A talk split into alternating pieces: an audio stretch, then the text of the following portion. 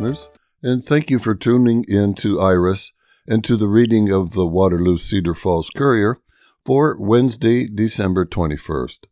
I'm your volunteer reader, Bob Young. Let's look at the weather forecast from KCRG in Cedar Rapids. It's a quiet start to your Wednesday, but this doesn't last overly long. Snowfall develops and pushes into our area generally after 4 p.m. today. This snow has the potential to be heavy at times throughout the evening commute. Look for snow to continue through midday Thursday at least, with a sharp increase in wind by 6 a.m. tomorrow. Blizzard conditions are still expected here in eastern Iowa, and you are encouraged to take this storm seriously.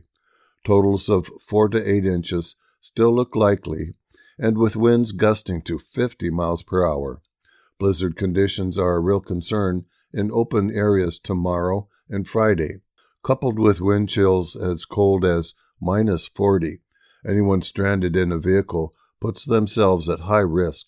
This weekend, the weather stays cold, but at least the wind starts backing off later on Saturday. Be safe, check the forecast often, and keep a lookout for each other as we go into the holiday weekend. Let's look at the articles on the front page of the Courier today. They include Main Street contract awarded, residents of Ward 4 want vote to fill seat, new director joins Hearst Center, and we begin with the top story of the day U.S. braces for blast of cold and snow. This story comes to us from the Associated Press, and the dateline is Kansas City, Missouri. A large swath of U.S. braced for a dangerous mix of sub zero temperatures, howling winds, and blizzard conditions scheduled to arrive Wednesday and disrupt plans for millions of holiday travelers. The blast of frigid weather landing on the first day of winter will hammer the Pacific Northwest and northern Rockies before gripping the plains in a deep freeze and blanketing the Midwest with heavy snowfall, forecasters say.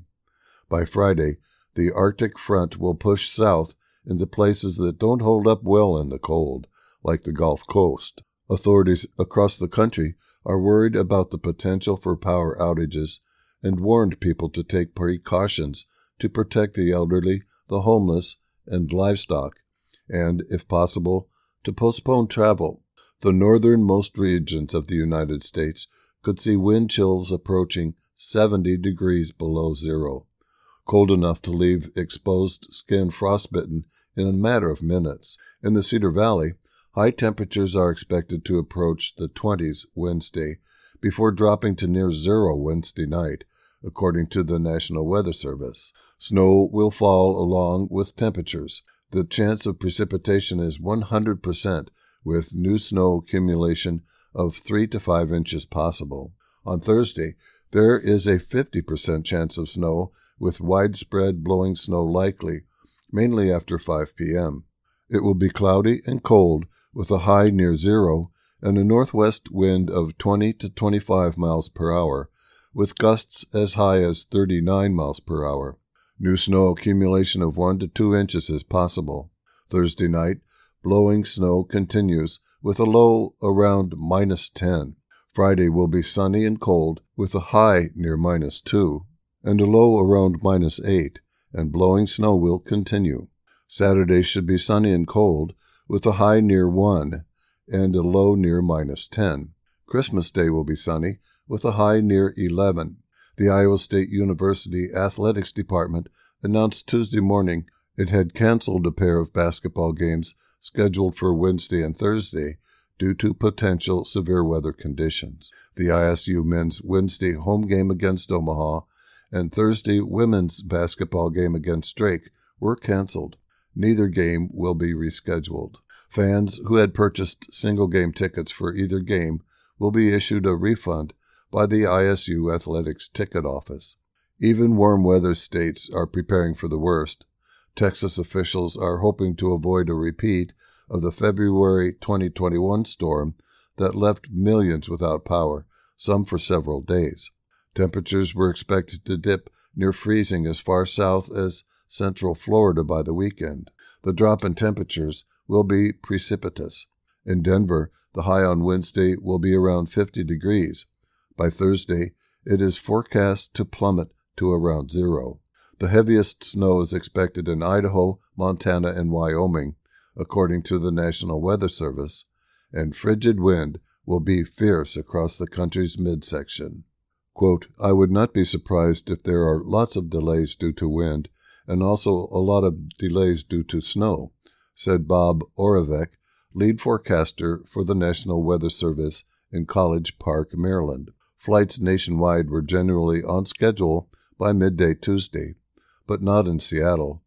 A combination of snow, rain, and low visibility caused nearly 200 flight cancellations at Seattle Tacoma International Airport on Tuesday morning.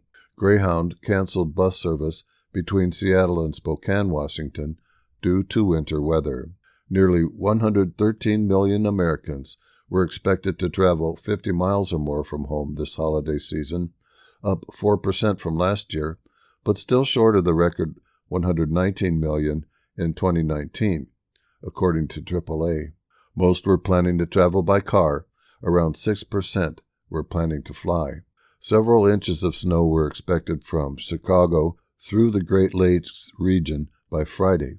Snow also was forecast in the lower Midwest. With the storm approaching, Delta, American, United, and Southwest Airlines said they were waiving change fees for people traveling through affected airports. The National Weather Service predicted wind chill levels in Montana that could approach 60 degrees below zero by Thursday morning. Almost impossibly, the forecast was even worse for parts of Wyoming. The 1,500 resident town of Lusk could see wind chills of 70 degrees below zero. Karina Jones's family raises about 400 head of cattle in north central Nebraska near Broken Bow, where wind chills as low as 50 below zero are expected Thursday and Friday mornings. She said Nebraska cattle ranchers are a hardy bunch, but the bitter cold is rough. Ranchers lie awake at night, praying that you did everything you could do for your livestock, Jones said. In Kansas, where up to four inches of snow is expected to accompany wind chills dipping to 40 degrees below zero, Sean Tiffany runs three feedlots with about 35,000 cattle combined. He's worried about keeping 40 employees safe and warm. Quote, Every conversation I've had for the last four days has consisted of, Are you prepared and are you ready? Everybody is taking it very seriously, Tiffany said. In Texas, where the temperature is expected to drop to around 11 degrees, the state's power grid will be put to the test once again. A historic freeze in February 2021 led to one of the biggest power outages in U.S. history, knocking out electricity to 4 million customers in Texas and leading to hundreds of deaths. In Jackson, Mississippi, where dangerously cold weather is expected by the weekend, all eyes are on the capital city's troubled water system. A cold snap in 2021 left thousands of people without running water after pipes froze and Mayor Chokwe Antar Lumumba said Monday that the water distribution system remains a quote huge vulnerability. Our next story was filed by Andy Milone, titled Main Street Contract Awarded. $30 million Main Street Reconstruction Project awarded by Split Cedar Falls Council. Dateline is Cedar Falls. The lack of bids and high construction costs were not enough to halt the contract award for the reconstruction of Main Street. The City Council debated the merits of waiting versus moving forward for nearly an hour, but ultimately voted 4 to 3 in favor of the $29.99 million bid of Peterson Contractors Incorporated, the only firm to submit a proposal. The dissenters were councilors Dave Sires, Daryl Kruse, and Dustin Ganfield. The work is expected to begin in the spring and last two to three years. Under the plans, Main Street will go from a four to a three lane corridor with travel lanes in each direction and a center turn lane from 6th Street to just north of University Avenue. The signalized intersections at 12th and 18th Streets and Seerley Boulevard will also be converted to single lane roundabouts. The engineering estimate had been $21.38 million, but those in favor of approval argued costs weren't guaranteed to drop in the near future. Additionally, they'll be leaving behind several million dollars of grant funding if construction were delayed, as well as potentially adding more expenses associated with easements and design work. Quote, it's a tough pill to swallow, but putting off and putting off and putting off is a tough pill to swallow too, said Councillor Jill Schultz. It wouldn't have been the first time that the project was postponed. That alone was enough to sway Councillor Susan deBuhr, who, more often than not, is hesitant about significant costs and hasn't been a fan of reconstruction involving roundabouts. Quote, we did put this off once before in like 2000 or 2001 when it was talked about redoing Main Street, and instead we did the overlay, said deBuhr. Quote, we already know that if we don't do this now, we probably can't get those grants back. And if we don't get this ratified by the end of this year, before January 1st, Peterson's bid is going to be void, she added. Almost half the cost is underground infrastructure. Public Works Director Chase Schrage specifically noted that the sanitary sewer and water mains are both in terrible condition, at more than 100 years old. Quote, no matter what the roadway configuration is on top, those all need to be replaced, said Schrage. If the city were to wait, the risk of a major emergency failure grows. That could put the contractor in a position to drive up the costs for a short term fix. Quote, we are 100% at the mercy of the contractor. It's an emergency repair, and you're going to pay the cost to fix it, said Schrage. But Sires expressed confidence in the relining of the sewer lines, doubted the chances of an emergency, and was in favor of halting the project, costing a tremendous amount. Quote, when those guys do their job, municipal pipe tool, they do an excellent job, and that's why they reline pipe, he said. The city's finance division freed up local options tax and street construction funds by delaying some projects to pay the difference. The labor shortage and materials are said to be responsible for higher costs and lack of bids. But those against approval were projecting costs eventually would come down and that other funding options would become available to replace the forfeited ones. Quote, being a business analyst for 37 years, I've seen skyrocketed pricing, stock market, farmland, businesses, gold, and commodities, said Kruse. Quote, it all balances out and comes back to earth. I do not believe this is going to be a parabolic increase in prices into the future. Unquote.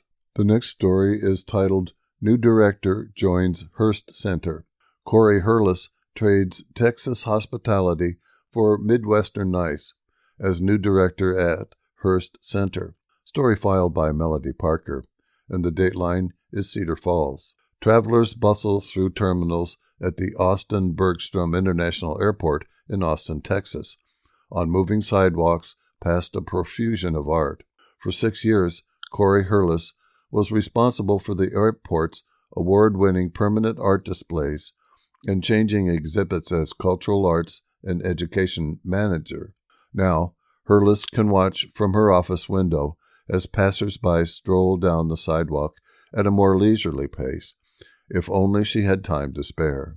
As the new cultural program supervisor or executive director at the Hearst Center for the Arts, she's busy learning about the center's programming, permanent collection, and upcoming exhibitions, as well as getting to know the staff and community. After more than a decade, Hurlis was ready to trade Texas hospitality for a little Midwestern nice, she said. Hurlis grew up in Grand Rapids, Michigan, and wanted to return to the Midwest. Quote, My family's getting older, so this puts me a lot closer to home. I was hungry for a smaller city. I wasn't actively looking for change, but then I saw an online ad for this job. Quote, it was the right sized city, and being home to the University of Northern Iowa and the cultural life and support for the arts in Cedar Valley were big draws. I made the jump. Unquote. Hurlis arrived at the Hearst in September. She replaced Heather Skeens, who left in April after accepting a position as Development and Operations Director with the Waterloo Youth Art Team. Hurlis has been impressed by the Hearst Center's wide variety of programming, the quality of its permanent collection, which includes works by Marjorie Nuhn, Gary Kelly, John Page, Mauricio Lasansky, Duane Slick, and other local and regional artists, and, in particular, the center staff. Quote, I'm so impressed with the people who work here and their dedication. That actually drew me more than the facility itself, Hurlis said. Quote, This is a really great organization, and anything I can do to praise what the staff does here, I love to do. The 2023 exhibition schedule was set before Hurlis accepted the job, and, quote, there are no major fires to put out, so she has resisted, quote, getting my fingers into every single thing going on, unquote. Instead, Hurlis has taken time to listen to staff ideas and suggestions on topics ranging from collaborations to more innovative ways to present programming. Quote, As a leader, I want to be balanced. From my own personal experience, I know it's important to be heard and how it feels to have pride in your work, to have your mind engaged, your ideas respected, and some autonomy and room to grow, explained Hurlis, who received her bachelor's degree in art history from Grand Valley State University and her Master of Arts in History and Museum Studies from Eastern Illinois University. She also studied abroad at the University of Oslo in Norway. Previously, she served as a registrar assistant and project coordinator at the Tarble Arts Center in Charleston, Illinois, as a contract archival technician at the Association for Preservation Technology in Springfield, Illinois, and curator of collections and exhibitions at Pearce Museum at Navarro College in, in Corsicana, Texas. While cultural arts and education major at Austin's airport, Hurlis was the leader behind the airport's award winning Jetstream Music Festival during the pandemic. Hurlis also established the airport's reputation for putting audacious museum quality artwork on display. She oversaw the Sky Portal's permanent collection as well as changing exhibits. Quote, We received more visitors than the Louvre, she noted. For example, more than 17 million people passed through Austin's terminals and viewed the free exhibits in 2019. That same year, 9.6 million visitors paid to view art at the Louvre Museum in Paris. At the Hearst, one of the first logical changes Hurlis has made is relocating staff from the basement to the main floor, a move designed to foster more active collaboration. She is also concentrating on strategic planning. Quote, It's been a challenge for art centers and museums post COVID. We are thinking about ways to re engage the audience and bring them back to the Hearst. And from a preservation standpoint, the permanent collection has needs Hurlis added. Our next story was written by Maria Cooper. Ward 4 residents file petition to fill soon to be vacant council seat. Dateline Waterloo. Residents of Ward 4 filed a petition for a special election to fill the seat for the representative on the city council. Mayor Quinton Hart announced the petition had been received Monday before the council was set to approve filling Jerome Amos's seat by appointment. The resolution was postponed until January 3rd. Right now, we need to take a look at the validity and have further conversation with the county auditor to take a look at timeframes, Hart said during the meeting. He could not comment on how many signatures were on the petition, saying it had been submitted to his office earlier in the day. Residents needed to gather at least 71 signatures for a special election to occur. The earliest date a special election could happen is February 7th. If there's a runoff, it could take place four weeks later, on March 7th at the earliest. Quote, the challenge is that we have an election in November, Hart said. We would have a special election in February or March, and then we turn around and have another election several months later, unquote. Each election would cost $7,500.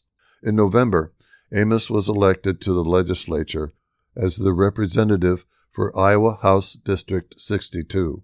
He ran unopposed. He handed in his council resignation on November 18th with an effective date of January 4th.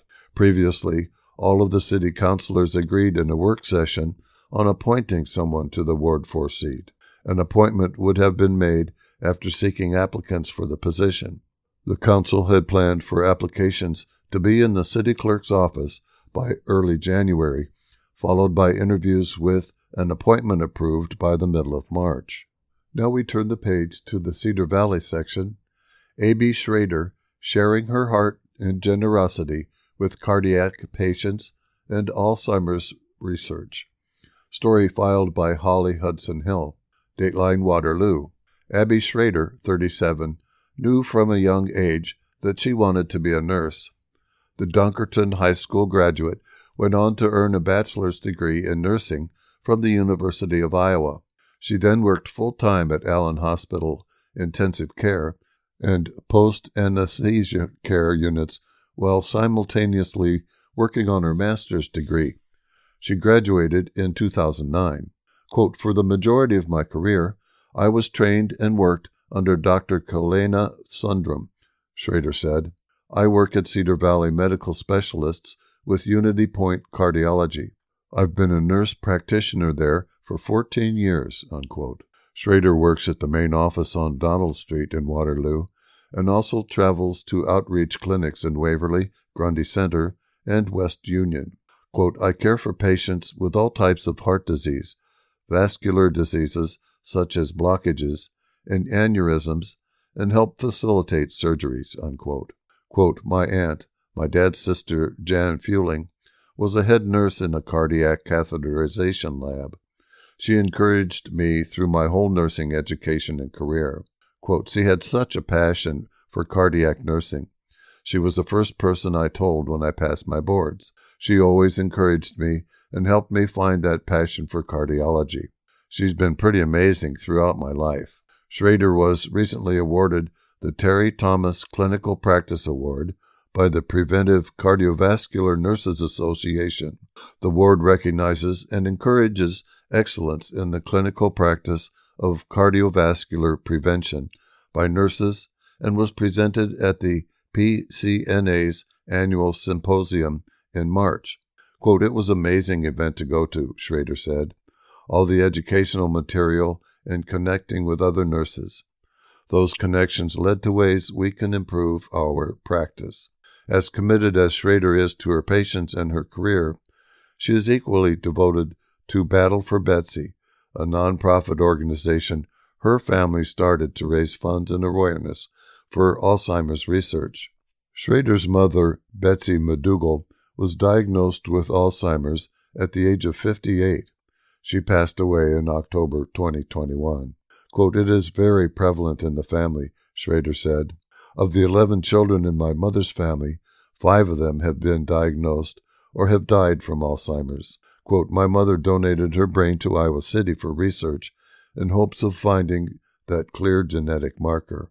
Quote, it is really an awful disease to watch, Schrader said. When I look back, the day my mom died was the hardest day of my life.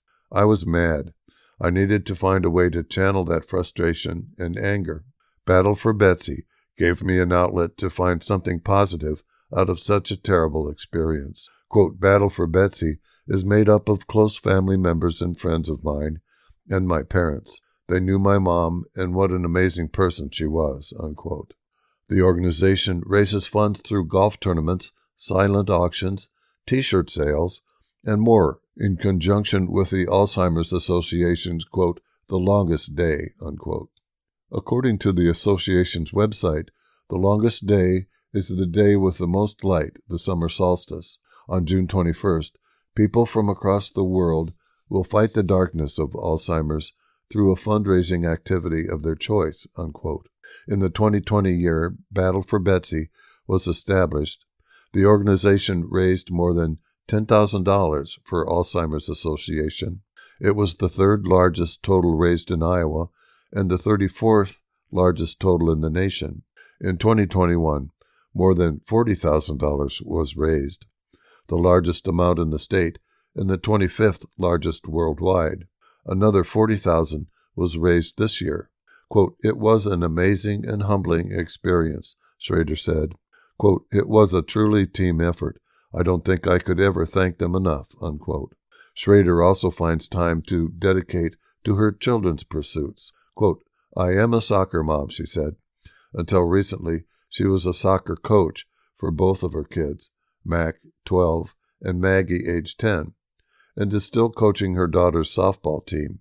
Dan McDougall nominated his daughter for the 20 under 40 honors. Quote, her desire to help her heart patients and fund Alzheimer's research is derived from commitment to health care and the belief in quality of life for everyone, McDougall said. Quote, She's the epitome of her mother in her likeness and generosity of her time for family, friends, and beliefs. She shares her grandmother's grit and determination in caring for those less fortunate and giving back to the community.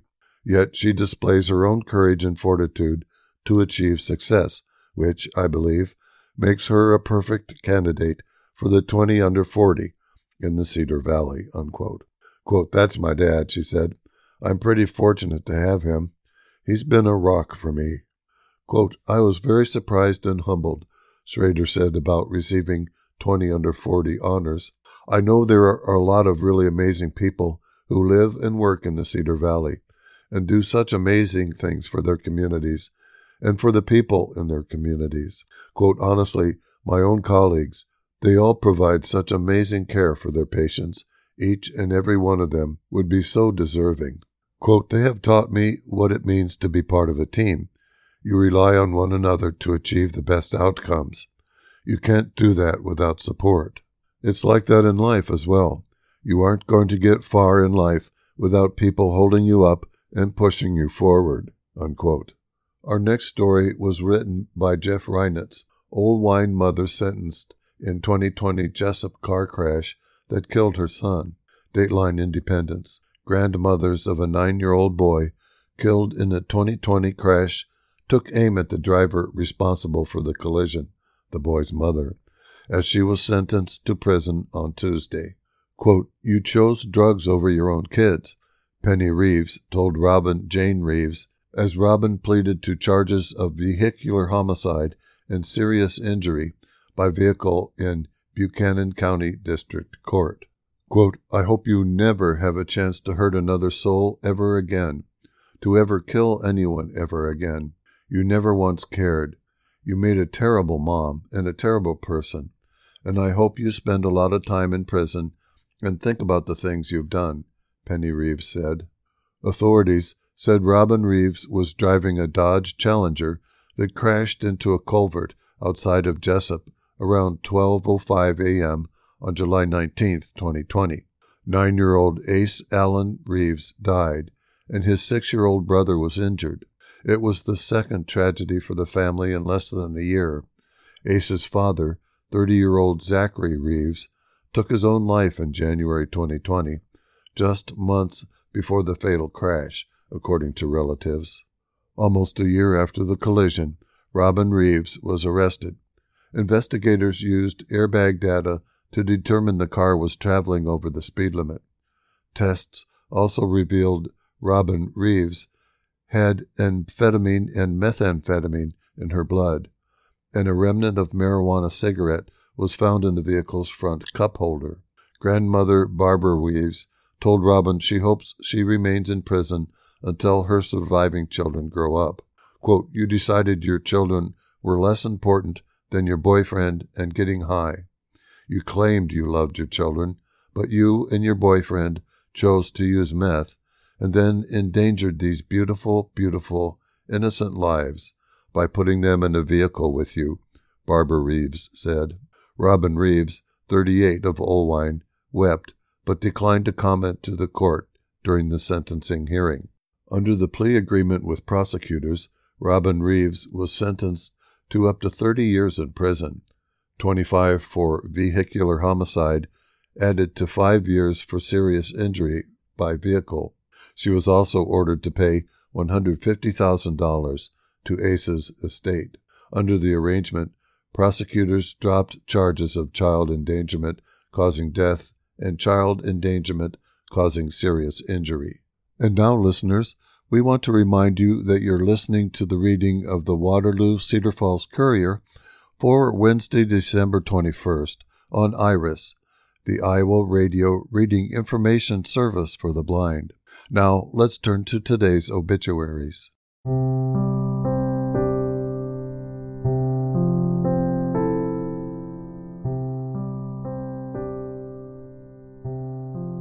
Dyersville. Ronald F. Radloff, 65, of Dyersville, Iowa, died on Monday, December 19, 2022, of aggressive liver cancer at Mercy One Hospital in Dubuque, Iowa, surrounded by his family. Visitation for Ron will be held from 4 o'clock to 8 o'clock p.m. on Thursday, December 22, 2022, at Rife Funeral Home in Dyersville, Iowa, where a rosary will be held at 3:30 p.m. and a vigil service will be held at 7:30 p.m. Mass of Christian burial for Ron will be held at 10 o'clock a.m. on Friday, December 23, 2022, at the Basilica of St. Francis Xavier in Dyersville, Iowa, with the Most Reverend Michael Jackels presiding and Reverend Nicholas Radloff and priests of the Archdiocese of Dubuque concelebrating. Burial will follow in Calvary Cemetery in Cascade, Iowa. Ron was born on January 7, 1957, in Monticello, Iowa, the son of Nicholas C. and Marion M. Schmockenmall Radloff. He attended the former Aquin High School in Cascade, Iowa. On July 31, 1981, he was united in marriage to Mary Herrick at St. John the Evangelist Catholic Church in Independence, Iowa.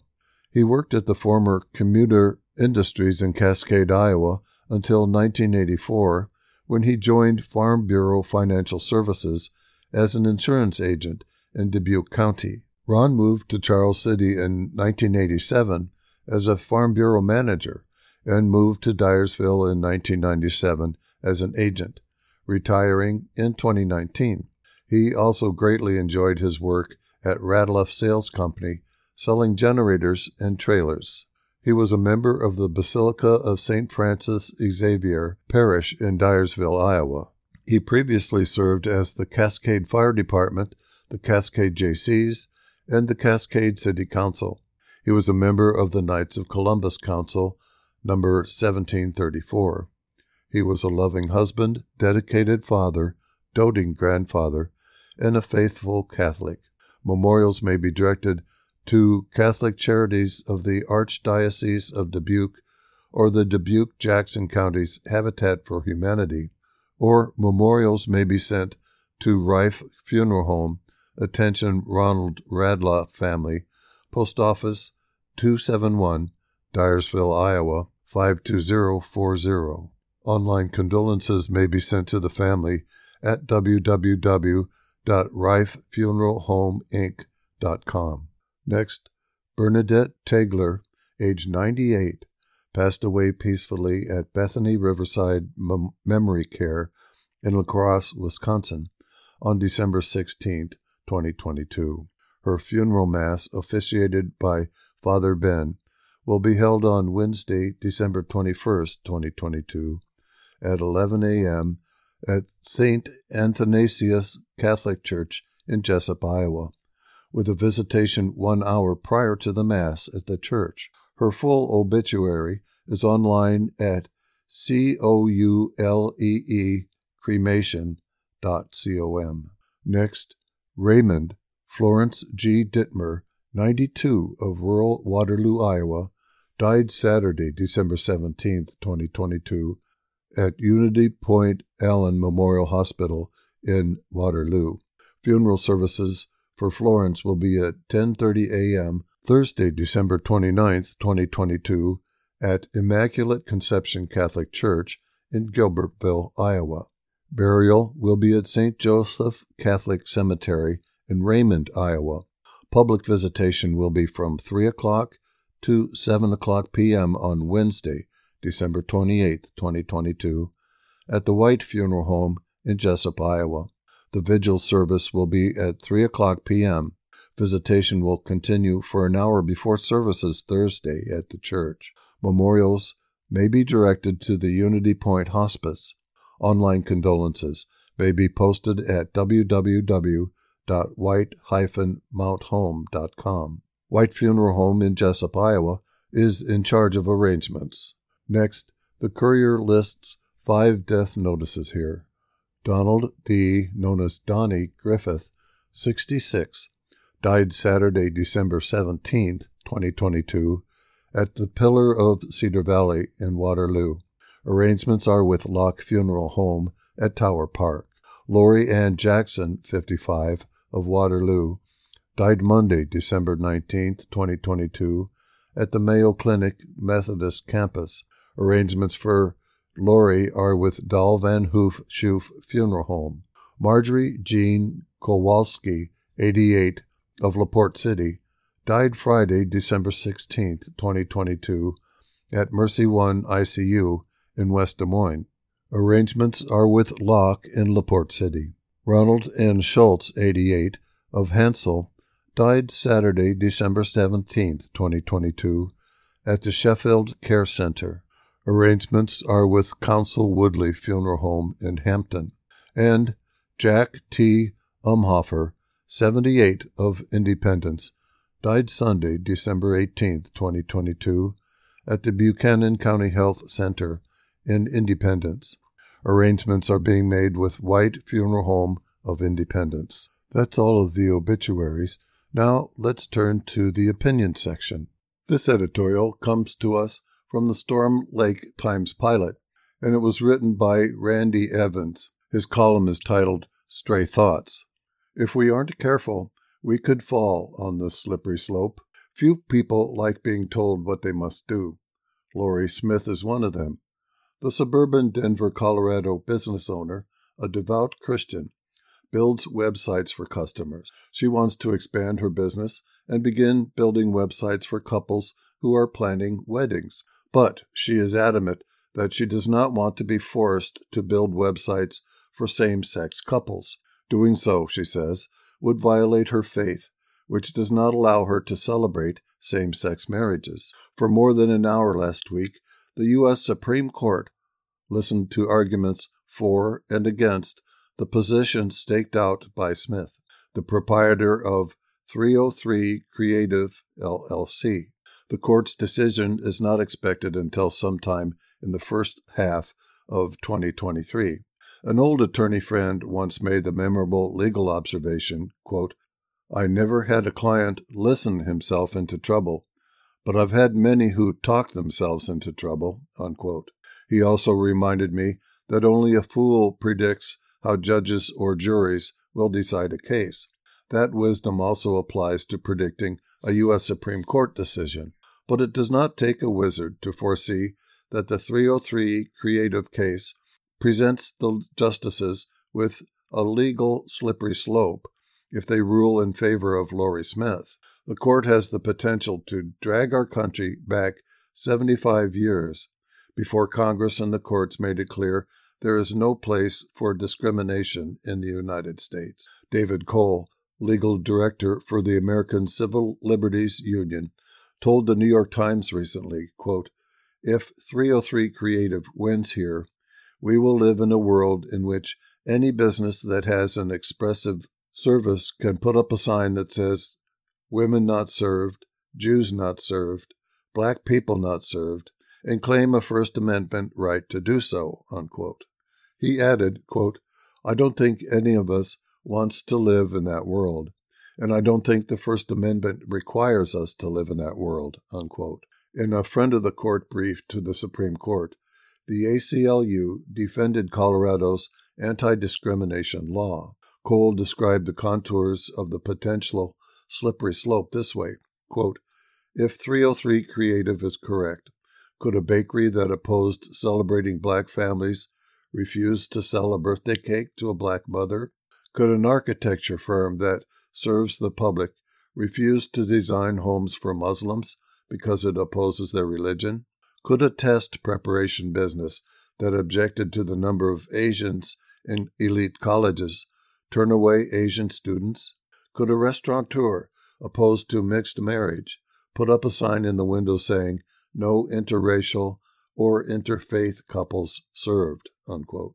The creative process involved in building websites does not excuse Lori Smith from complying with the Colorado law. Likewise, other businesses with expressive goods and services are not allowed to discriminate in their sales to the public either. Not theaters, jewelry design shops, hair salons, interior decorators, landscape design companies, or similar businesses.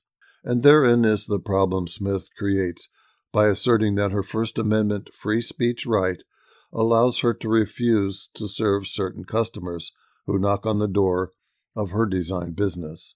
Colorado's anti discrimination law does not require her to post signs in support of same sex marriage. It only requires her to build websites for all couples planning weddings, regardless of a couple's gender or race.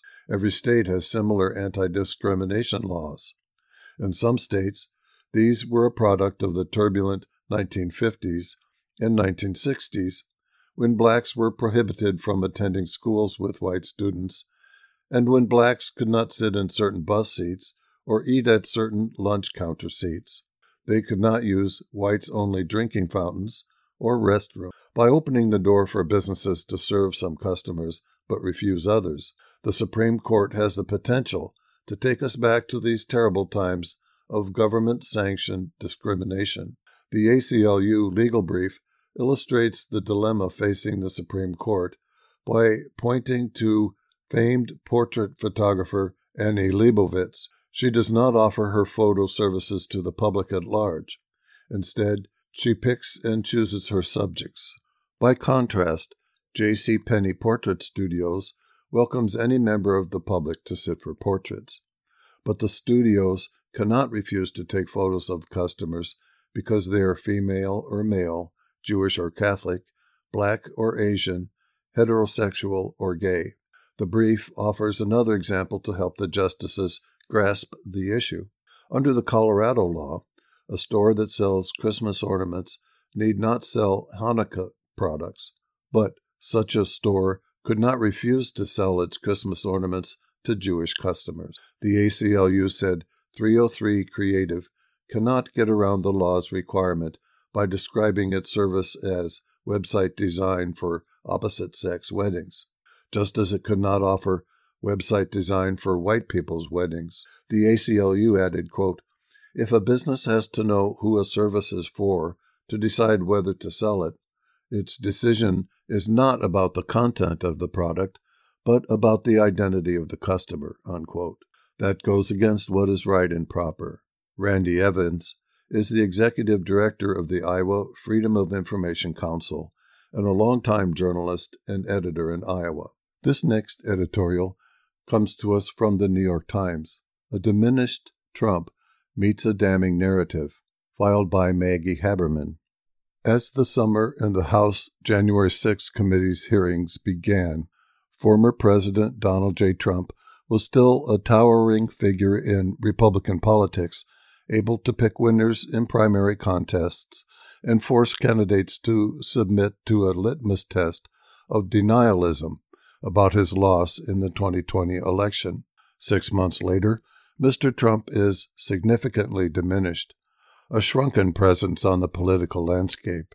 His fade is partly a function of his own missteps and miscalculations in recent months, but it is also a product of the voluminous evidence assembled by the House Committee and its ability to tell the story of his efforts to overturn the election in a compelling and accessible way, in ways both raw and easily digested, and with an eye for vivid detail. The committee spooled out the episodic narrative of a president who was told repeatedly he had lost and that his claims of fraud were fanciful. But Mr. Trump continued pushing them anyway, plotted to reverse the outcome, stoked the fury of his supporters, summoned them to Washington, and then stood by as the violence played out. It was a turnabout in the roles for a president who rose first to prominence and then to the White House on the basis of his feel for how to project himself on television. Guided by a veteran television executive, the committee sprinkled the story with moments that stayed in the public consciousness, from Mr. Trump throwing his lunch in anger against the wall of the dining room just off the Oval Office, to a claim that he lunged at a Secret Service agent driving his car when he was denied his desire to join his supporters at the Capitol.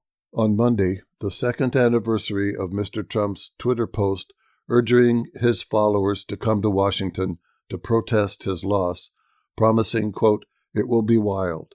The committee wrapped up its case by lending the weight of the House to calls for Mr. Trump to be held criminally liable for his actions and making the case that he should never again be allowed to hold power. Quote, no man who would behave that way at that moment can ever serve in any position of authority in our nation again, said Representative Liz Cheney, the Wyoming Republican who served as the committee's vice chairwoman, referring to Mr. Trump's unwillingness to intervene to stop the violence on January 6, 2021. Quote, He's unfit for office, unquote. To emphasize that point, the committee did something Congress had never done before. It referred a former president to the Justice Department for criminal prosecution, a largely symbolic step, but one that only added to the sense that Mr. Trump is starting his 2024 presidential campaign under a number of very dark legal clouds. Federal prosecutors are investigating not only Mr. Trump's efforts to thwart the results of the election, but also his mishandling of presidential records and classified material that he took with him when he left the White House. A prosecutor in Georgia is barreling ahead with an investigation of his efforts to reverse his election loss in that state, and his company, the Trump Organization, was convicted in New York this month of tax fraud. Whether Mr. Trump's legal woes and political missteps will keep him from winning his party's nomination again is another matter. Mr. Trump still has a durable base of support within the party, though just how large it is at this point is up for debate after a handful of public polls have shown more Republican voters backing Governor Ron DeSantis of Florida as an alternative. Other potential candidates are also watching carefully, weighing their chances if they get into a race with a weakened Mr. Trump. To some, the talk of Mr. Trump's current fortunes is like a movie they've seen before, one in which the lead figure is left for dead only to rise again. Quote, There's still a lot of people that support Donald Trump. There's just no question about that, said Rob Gleason, the former chairman of the Pennsylvania Republican Party. He pointed to stories that have dominated headlines, such as the number of Republicans whom Mr. Trump backed who lost their races, that he said simply have not seeped into the consciousness of his supporters. Quote, we assume people know too much, he said. They're not following a lot of this stuff, unquote. Indeed, some Republicans said privately that the House Select Committee's criminal referrals could serve to galvanize Mr. Trump's supporters behind him, as was the case for a short time after the FBI searched his club Mar-a-Lago in August looking for additional classified documents. Some other Republicans are more skeptical. Quote, I don't think that anything can save Donald Trump, said former Representative Carlos Curbelo, Republican of Florida. Quote, he's decidedly on the path to irrelevance. He reduces himself by the day, unquote. The rally speeches Mr. Trump gave at events during the midterm elections and his 2024 campaign announcement were largely centered on his grievances about 2020 or the investigations into his conduct, a formulation that some Republicans say is increasingly out of step with voters. Quote, this time is different, Mr. Curbelo said, adding that six years ago, Mr. Trump was new and interesting, and that people were curious about what kind of leader he would be. Now Donald Trump is old, predictable, obviously petty. Unquote. Some of the candidates who most closely identified with Mr. Trump's false claims about the 2020 election performed poorly in the midterm elections, and Republicans barely captured a House majority, despite a sitting Democratic president whose approval rating has been depressed. Quote, I think he's been a diminishing figure for some time, said former Representative Charlie Dent, a Republican of Pennsylvania, and a longtime critic of Mr. Trump.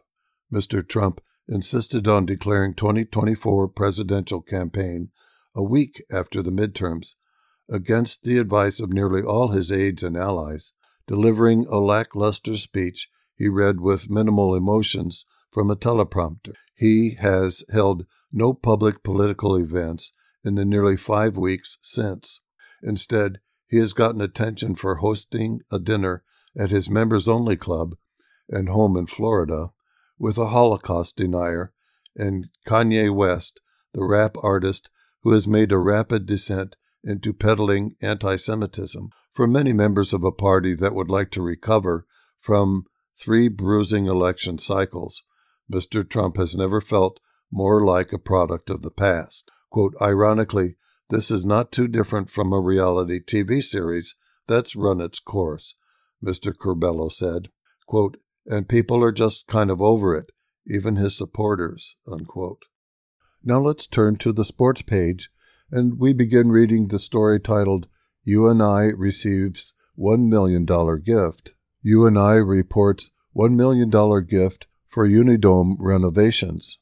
This story was filed by Courier staff. Dateline Cedar Falls. A member of the powerhouse early 1990s Panther football team has pledged a seven figure gift to renew the Unidome for the next generation.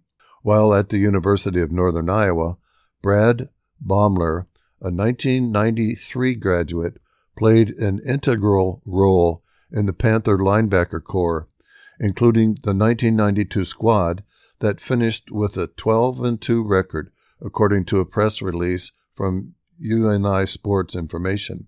Since graduating with a degree in industrial technology, Baumler, along with his wife Mary Lynn, have invested $1 million to show their support for Panther student athletes. Quote, the Unidome is symbolic of the university itself, said Baumler. When you think about UNI, you think about that dome, unquote. Quote, our facilities at UNI need to be the best, he concluded. And it starts out with a major campaign like this to help set the stage for the future. We need to get this project done and moving. It's time. Unquote.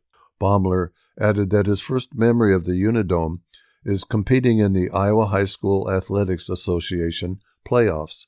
Quote, As a kid, that's something you always looked forward to, was making it to the dome, he said. Quote, Words cannot express my gratitude and excitement for the gift from Brad and Mary Lynn, said UNI head football coach Mark Farley. Quote, this gift is a representation of what UNI football stands for. Brad epitomizes what drive, determination, and a work ethic can achieve. Quote, as a linebacker for UNI, he represented every characteristic that we want UNI football to represent. He leads through his actions and believes in the dream of being the best. He built his company the same way he played linebacker, always tough, always honest, and always putting the team first. Unquote. Baumler is president of the commercial and residential paving company Concrete Technologies Incorporated, based in the Des Moines area. He and Mary Lynn have generously supported Panther football, including the Van G. Miller Family Charitable Foundation meeting room that kicked off the Unidome renovation campaign. In recognition of the Baumler's gift, a premier space in the Unidome will be named in the family's honor. Quote, it's such a great, overwhelming feeling when it's just so loud in the dome, Mary Lynn said, and the players can look up in the stands and see all their family and friends cheering them on. Unquote. The Baumler's gift supports a three phased, $50 million renovation of the Unidome. Included in the first phase of renovations is replacing the Unidome's nearly 25 year old fabric roof, reconstructing the west entrance, and concourse, creating new and increased restrooms, and providing new and expanded suites. Phase 1 is estimated at $20 million, with over half of the goal already raised. Next, we have a story filed by Jeff Reinitz, sex offender sentenced to prison for failing to register Cedar Falls address. Dateline Cedar Falls. A Texas state offender found living in Cedar Falls earlier this year has been sentenced to federal prison for failing to register. Judge C.J. Williams sentenced 61 year old Robert Lee Metz to two and a half years in prison on December 14th in U.S. District Court in Cedar Rapids. Following prison, Metz will be on supervised release for five years. Authorities said Metz, formerly of Austin, was required to register as a sex offender because of a 1993 conviction for indecency with a child and a 2012 child pornography possession charge in 2012, both in Texas. He moved to Iowa in April 2021, and court records indicate he used an address for a business on University Avenue in Cedar Falls, but he never notified officials to register as a sex offender. Then, in March 2022, he was involved in a crash at LaPorte Road and San Marnan Drive in Waterloo, and he allegedly drove away without contacting police. He was later cited for leaving the scene. A federal grand jury indicted him for failure to register as a sex offender in May of 2022, and he pleaded guilty in July of 2022.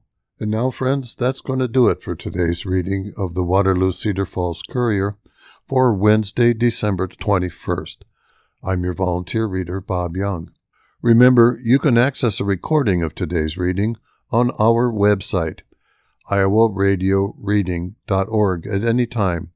And we want to thank you for listening to your Iris, Iowa's first and only radio reading service.